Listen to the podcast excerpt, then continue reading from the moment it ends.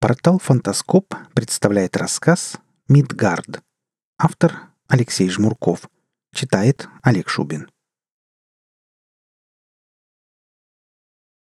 1 миллион 280 тысяч лет до настоящего времени.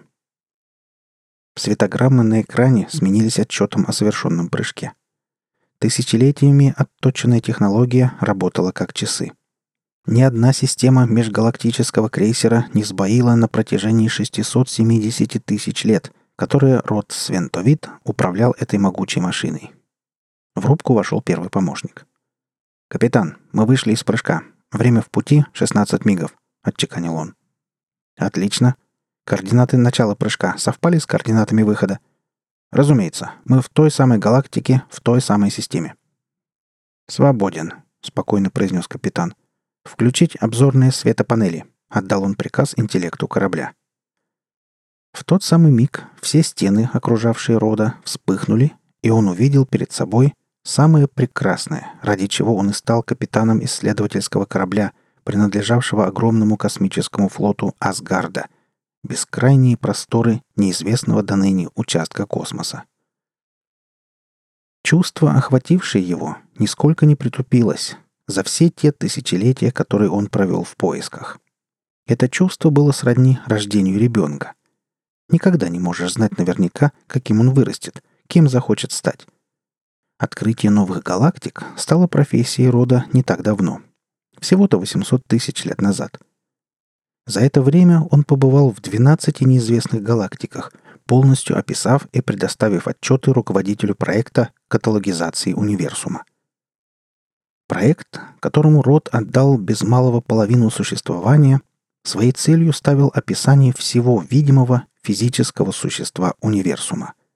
Помимо него существовали и другие проекты, такие как описание подпространства, оборотной стороны видимого мира, но род им не интересовался, так как в подпространстве не существовала жизнь. Ну, по крайней мере, в том виде, в котором она была возможна здесь, в физической проявленности – существовал проект изучения параллельных вселенных, астральных, ментальных и прочих планов существования. Но он тоже мало интересовал рода.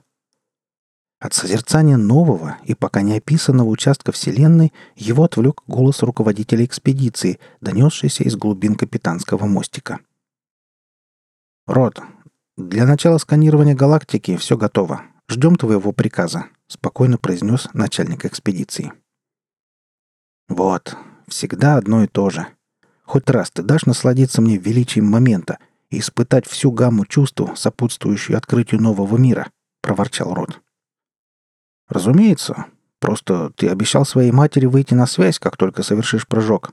А мы уже как два часа висим тут, в неизвестности, и ждем. Два часа? Да быть такого не может. Я пять минут назад говорил с Перуном, возмутился капитан но по серьезному взгляду начальника экспедиции понял, что тот не шутит. «Добро, брат. Залюбовался новой галактикой. Как первый раз. Говоришь, все готово? Что ж, тогда начинайте. Размеры галактики уже известны?» Размеры известны. Диаметр 100 тысяч световых лет, толщина у ядра 3000, основная — 1000 световых лет. А возраст? Почти 15 миллиардов лет. Добро. Самая древняя из посещенных нами, но не самая большая. Сколько времени вам потребуется? Расчетное время 700 часов. Это предварительный анализ. Как пойдет, пока не ясно. Все данные мне, без промедления. Приступайте. Хорошо. Мать, не заставляй волноваться. Спасибо, брат. Сейчас свяжусь. Еще вопросы? Нет. Тогда по плану. Свободен. Выйдя из рубки, Рот достал небольшой прямоугольник, нажал в центр. В голове раздался голос матери. «Здрав будь, сын. Опять ты с матерью не повидался перед экспедицией?» «Да, срочность, как всегда. Ты же знаешь отца. Вызвал, говорит, срочно собирай команду. Они нашли новую галактику, где существует вероятность наличия интеллекта, сравнимого с классификацией И-3. Даже так? Интересно. Почему он мне об этом ничего не сказал?» Вероятно, пока я не передам ему исходные данные, он не хочет разглашать непроверенную информацию. Страхуется. Это его право. Ты лучше расскажи, как добрался. Далеко от материнской галактики занесло в этот раз?» «В этот раз очень далеко. 16 мигов прыжок». «Действительно. Это получается расстояние 1 миллиард в двухсотой степени световых лет. А ближе он не мог найти?» Говорит, ближе нет признаков. Только И5, И6. Остальное он не рассматривает в принципе. Не в его ведении этот аспект. Добро, сын. Удачи тебе. Сколько сканирования займет времени? Влас сказал, штат на 700 часов. Там посмотрим. Ясно. Как будут результаты, либо подтверждающие догадку, либо нет, сообщи. Хорошо, обязательно. Рот отключил мысли-связь, Подождал секунду, активировал прибор снова. Теперь в голове раздался голос Перуна. «Капитан, сканирующие зонды выпущены 20 минут назад.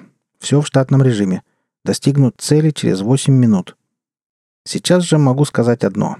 Отец твой прав, галактика очень интересная. Такого количества аномалий мы не встречали ни разу. Добро, я двигаюсь в сторону своей обители. Результаты сканирования выводи на светопанели туда. «Добро, Рот. Через шесть минут пойдут первые данные. Жду. Отбой». По системе светопереноса Рот добрался до своей обители. Активировал светопанели. На экране увидел обратный отсчет времени до начала сканирования. «Четыре минуты и двадцать секунд», — произнес он вслух. «Как же долго!» Он задумался о том, что прыжок из материнской галактики в сканируемую систему составил всего 16 мигов, то есть 0,16 секунды.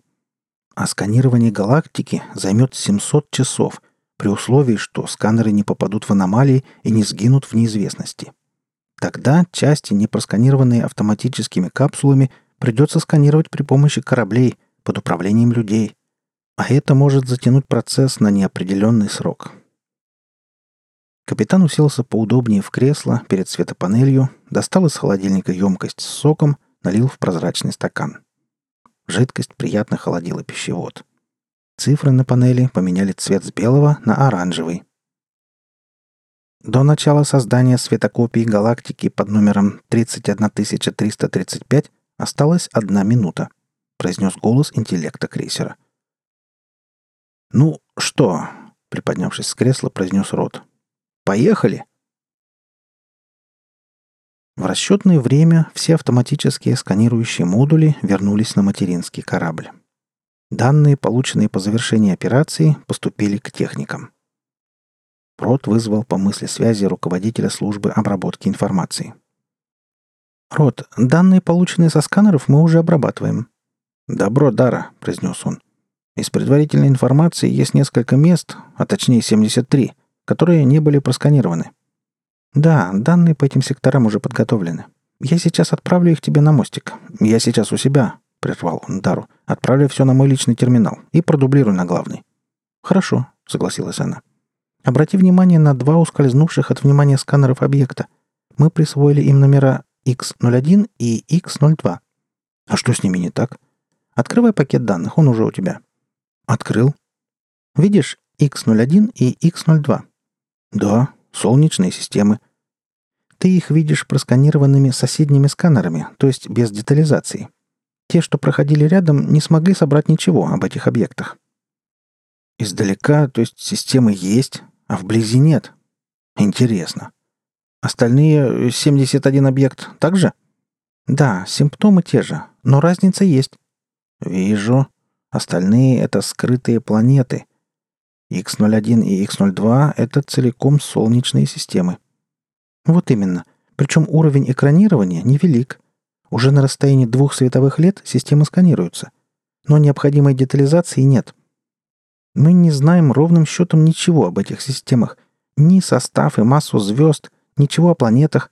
В общем, для более детального описания черных мест рекомендую отправить техников. Понял. Благодарю. Мне нужны для экспедиции в скрытые системы подробные карты. Сколько времени тебе потребуется на их составление?» Дара задумалась. «Я полагаю, порядка двух-трех дней, не больше». «Жду. Будут готовы, сразу мне». «Поняла». Рот еще раз взглянул на данные, присланные Дарой. «Зависли мы тут надолго», — вслух произнес он. «А ведь это могут быть намеренные действия местных жителей, которые не хотят открывать свои тайны. И как они отреагируют на наше желание эти самые тайны узнать, пока не ясно». Он уселся в кресло, активировал мыслесвязь и попросил накрыть стол на 10 персон. Откинулся на спинку, закрыл глаза. «Нужно отдохнуть», — подумал он. «Хотя бы те пару часов, пока будут готовить еду». Активировал мыслесвязь. «Перун, брат, созови руководителей направлений через два часа ко мне в обитель. Пообедаем вместе, проведем совещание перед вылетом в места, пропущенные при автосканировании. Добро?» «Уяснил. Через два часа у тебя». «Точно. Отбой». Ровно через два часа делегация во главе с Перуном, что-то негромко обсуждая, уже сидела за столом. Капитан вышел к собравшимся. Все встали, приветствуя рода. «Начнем трапезу», — произнес он. «А за трапезой обсудим планы». Все собравшиеся принялись за трапезу. Рот в это время взял слово. «Я собрал всех у себя, чтобы обсудить несколько насущных вопросов», — произнес он. «Первый это сложившаяся ситуация после сканирования. Думаю, ни для кого не секрет, что не все гладко прошло. «Да, 73 объекта не просканированы автоматически», — прервала капитана Дара. «Благодарю, Дара», — сказал капитан. «И вот что я думаю по этому поводу. У меня два варианта. Либо это блокировка естественного происхождения, гравитационные аномалии, либо искусственная, прямое техногенное воздействие представителей предположительно существующей здесь цивилизации. Ваши мысли? 73 объекта не так уж много для цивилизации с уровнем развития интеллекта И-3, выразил свою точку зрения Перун. При их возможностях это просто ничтожная цифра. «Я считаю, что это излучение искусственного происхождения», сказал руководитель научного отдела Симаргл. «Почему такая уверенность?» — вопросил Род. «Я исхожу сугубо из научных данных», — спокойно сказал Симаргл. «Получив данные о блокировке объектов, мы разработали модель взаимодействия он их с окружающими их объектами. Они же у нас не просто так болтаются. И пришли к однозначному выводу. Интенсивность излучения, блокирующего объекты, во всех случаях и даже в случае с блокировкой двух солнечных систем идентичная. Но можно же предположить, что это излучение естественного происхождения, возразил первый помощник. Маловато объектов, чтобы утверждать искусственное вмешательство. Я оперирую только цифрами и склонен считать эти аномалии искусственными, не согласился глава ученых. Могу аргументировать. Результаты говорят однозначно об искусственности блокировки. Вне зависимости от окружающих эти объекты космических тел, интенсивность излучения, все физические характеристики и прочие параметры идентичны. Такого просто не может быть. Мы рассчитали вероятность появления такого количества объектов только с одним схожим параметром, и результат оказался равен 0,12%. Подчеркиваю, с одним, а у заблокированных их сотни. Что думают остальные? Рут окинул взглядом всех своих друзей. Голоса разделились поровну. Ну, почти поровну. Шесть человек настаивали на искусственности поля, четверо на его естественном происхождении. Роду стало ясно, в силу приводимых доводов, что без присутствия человека не обойтись. И теперь нужно решать, куда посылать первую неавтономную сканирующую станцию. «Добро. Будем готовить экспедицию». Он посмотрел на Власа. «Твои соображения, брат. Каким образом нам просканировать эти объекты?» «Я думаю, что достаточно будет одного корабля. Состав группы — четыре человека», — произнес руководитель экспедиции. Даже если однозначно утверждать, что объекты спрятаны намеренно, нам бояться нечего. Наш технологический уровень гораздо выше. «Я услышал тебя, Влас», — ответил капитан. «Дара, что с подробными картами?» «Процент обработки 14. Думаю, у нас 30 часов на подготовку». Состав экспедиции я сообщу позже. Могу сказать одно точно. Я полечу как руководитель. Уж больно интересно, что же там такого накрутили, если есть кому крутить. Обсуждение на этом завершилось. Все присутствующие завершили трапезу и отправились на свои посты готовить вылет. Рот остался один. Достал прямоугольник мысли связи и активировал канал. «Отец!» — тихо произнес Род. «Здрав будь, сын!» — обрадовался Сварог. «Рассказывай, как продвигается экспедиция. Подтвердил мою догадку?» «В разгаре», — ответил Род. «Догадку твою разумной жизни подтвердил лишь косвенно. Есть непросканированные области в галактике, и Симаргл склонен считать их искусственными аномалиями. Я ему доверяю, он не ошибается. «А характер аномалий каков?» — спросил отец. «Как проявляют они себя?» Характер прост. Излучение, не позволяющее автоматике просканировать планеты, находящиеся под его воздействием. И две солнечные системы. И что ты намерен предпринять? Отправим экспедицию к заблокированным солнечным системам и просканируем вручную, с поверхности. Дальше закончим обработку и составим светокарту этой галактики. «Ты тоже летишь?» — спросил Сварог. «Да, возглавлю экспедицию». «Будь осторожен, сын», — участливо сказал отец. «Они хоть и не обладают нашими технологиями, но постарайся не портить отношения». «Добро, отец», — сказал Рот. «Будем на связи». «Добро, сын». Рот спрятал прямоугольник в карман комбинезона и вышел из обители. Путь его лежал в ангар. Добравшись до места, Рот нашел корабль, на котором будет совершен вылет. Он всегда проверял корабль вручную, не доверяя автоматике. Хоть та и не ошибалась, но все же так ему было спокойнее. Поступил вызов. Рот активировал канал связи. «Капитан», — раздался голос первого помощника, — «ты где? Я говорил с Дарой, она часа через три закончит карту». «Я в ангаре». «Три, говоришь?» «Добро. Тогда через 20 минут жду тебя, Симаргла и Дару у корабля в первом доке. Будем готовиться к вылету». «Понял. Выполняю», — отчеканил Перун и отключился. Прот еще раз активировал связь. «Дара, поручи заместителю переслать карту по завершении формирования на корабль номер Л-001. На нем мы отправимся к блокированным системам. А тебя через 15 минут жду у корабля». «Добро», он отключился. Время ожидания пролетело незаметно. Все участники полета стояли, облаченные в экзоскелеты, и ждали команды к отлету. «Рот», — обратился к капитану Симаргл, — «ты уже решил, куда летим в первую очередь?» «Да, решил. Мы полетим к X-02. Она ближе к нам. Начнем с нее». «Подробную карту получим в пути», — сказала Дара.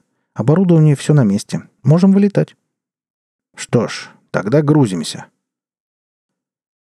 Выведя корабль из дока, Рот решил не включать автопилот. Ему хотелось самому провести машину до заблокированной системы. Путь занял четыре с половиной часа. Карту они получили через 2 часа 40 минут после вылета.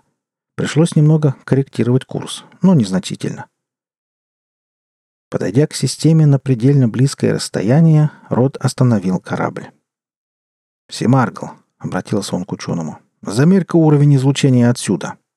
«Добро». Симаргл достал черный конус и активировал его. Замер длился 40 секунд. По завершении вся информация высветилась на основной светопанели. До границы излучения две световых недели пути. Дальше ничего не светится. Как будто там пустой космос, изрек Симаргл. «Занятно», — подтвердил сомнение ученого Перун хотя визуально уже наблюдается. «Что гадать?» — сказал Рот. «Летим внутрь поля. Следующий замер там». Через 40 секунд корабль людей вплотную приблизился к полю. Был произведен еще один замер, давший такие же, как и раньше, результаты. Род, по согласованию с материнским кораблем и сопровождавшей его командой, направил корабль внутрь экранирующего излучения — Корабль прошел экран. Ничего не произошло. Корабельная автоматика не зафиксировала никаких изменений. Создавалось впечатление, что поле вообще не существует. «Я произвел сканирование», — сообщил Симаргл. «Вся система как на ладони. Я получил данные о размере, составе и плотности всех объектов данной системы». «А что с излучением?» — вопросил Род. «Наличествует ли жизнь в этой системе? Что-то подсказывает мне, что она пуста». «Излучение явно не местное. Источника его в этой системе нет», — подтвердил догадку капитана ученый. «И жизни уже тоже нет». «Что значит «уже нет»?» — поинтересовался Перун. «То и значит, уже нет», — проговорил Симаргл. «На пятой планете нет жизни, по крайней мере, уже семь тысяч лет. В атмосфере много урана и прочих радиоактивных элементов». «Война?» — спросил первый помощник. «Возможно, но не стопроцентно», — уточнил ученый. «Кроме радиации, других признаков войны я не вижу. Возможно, ресурсная планета». «Что еще?» — спросил Род. «Остальные пустые», — подытожил свою речь Симаргл. «Солнце на грани, угасает. Не пойму, зачем вообще прятать такое место?» «Может, забыли они, хозяева?» — предположил Перун. «Спрятали и забыли?» «Не уверен, что такое можно забыть», — усомнился ученый. «Знаешь, сколько нужно энергии, чтобы такую махину спрятать?» «Постой», — прервала ученого, молчавшая весь разговор Дара. «Ты говоришь, излучение не местное? Можешь определить, откуда оно?» «Обижаешь», — задрав нос, произнес ученый. «Уже определил. Оно примитивным способом передачи энергии лучом идет прямиком из системы, которую ты именовала X01. Ясно. Значит, раз источник там, то можно предположить, что эта система — колония, заключила Дара. Отмечу подчиненность на карте. Можешь отметить, что все остальные тоже колонии, заявил Симаргл. Это становится ясно из полученных мною данных. На минуту командирская рубка Л-001 наполнилась тишиной. Все смотрели на капитана. «Значит, летим к X-01», — заключил Род. «Перун, у нас есть связь с материнским крейсером?» «Да, канал установлен еще до вхождения в поле и не прерывался». «Добро. Передавай, что мы следуем к X-01. Дара, рассчитай маршрут и время полета». «Минуту», — попросила Дара. «Готово. Маршрут на твоей светопанели. Время в пути — 5 часов 16 минут». «Перун», — позвал помощника Род. «Данные передал?» «Так точно, Кэп. Уже приняты». «Тогда в путь». Рот вывел корабль в зону безопасного прыжка. Запустил маршевые двигатели. Время в пути коротали кто как мог. Капитан передал управление автоматике корабля и теперь дремал в своем кресле. Дара и Перун обсуждали возможные последствия встречи с обитателями этой галактики – а неугомонный Симаргл, постоянно подстраивая одному ему понятное оборудование, искал, каким образом цивилизация этой части бесконечного космоса коммуницирует между собой. «Пять минут до выхода в реальный космос», — пробубнил электронный голос. «Повторяю, пять минут до выхода в реальный космос». Рот открыл глаза, осмотрел рубку. Команда уже ждала его пробуждения. «Похоже, добрались», — Рот потянулся в кресле. «Симаргл, как обстановка?» «Да никак», — огорченно сказал ученый. «Искал сигналы местной цивилизации. Думал, хоть не поговорить с ними, так хоть послушать». Тишина. «Никого нет дома», — усмехнулся Перун. «Не нравится мне это все». Рот встал из кресла. «Что, вообще ничего?» «Да, кроме излучения скрывающего планеты, ничего. Ни в каком спектре. Симаргл подошел к холодильной камере, открыл, достал сок. Вымерли. Все на минуту замолчали. Каждый думал о своем. Размышление прервал голос автоматики. «Одна минута до выхода в реальный космос. Повторяю, одна минута до выхода в реальный космос». Рот сел в кресло и устремил взгляд на обзорные светопанели. Серый фон экранов сменился картинкой окружающего корабля космоса. Выход из прыжка был запрограммирован за одну световую неделю от границы поля. Светопанели отобразили Солнечную систему, которую техники из отдела Дары именовали X01. «Семаргл», — вопросил Род, — «уже сканируешь?» «Да», — ответил он. «Только теперь я знаю характеристики поля и уже собрал информацию о системе». «Добро», — сказал Род. «Пусто?» «Не уверен», — замялся ученый. «Прибор показывает наличие разумной жизни». «Ну, как-то странно». «Что странного?» — спросила Дара. «Что именно показывает?» «Показывает, что разумная жизнь не соответствует заданным параметрам». «Как это не соответствует?» — не поверил Перун. «Ты на какой уровень настраивал прибор? И-3?» — уточнил Рот. «Да, задача конкретно ставилась», — Симаргл посмотрел на капитана. «Меняй на И-2», — велел Рот. «Хорошо. Сканирую». «Ничего. Не соответствует». «Сканируй все варианты», — порекомендовала Дара. Симаргл какое-то время возился с прибором, меняя настройки и повторно сканируя.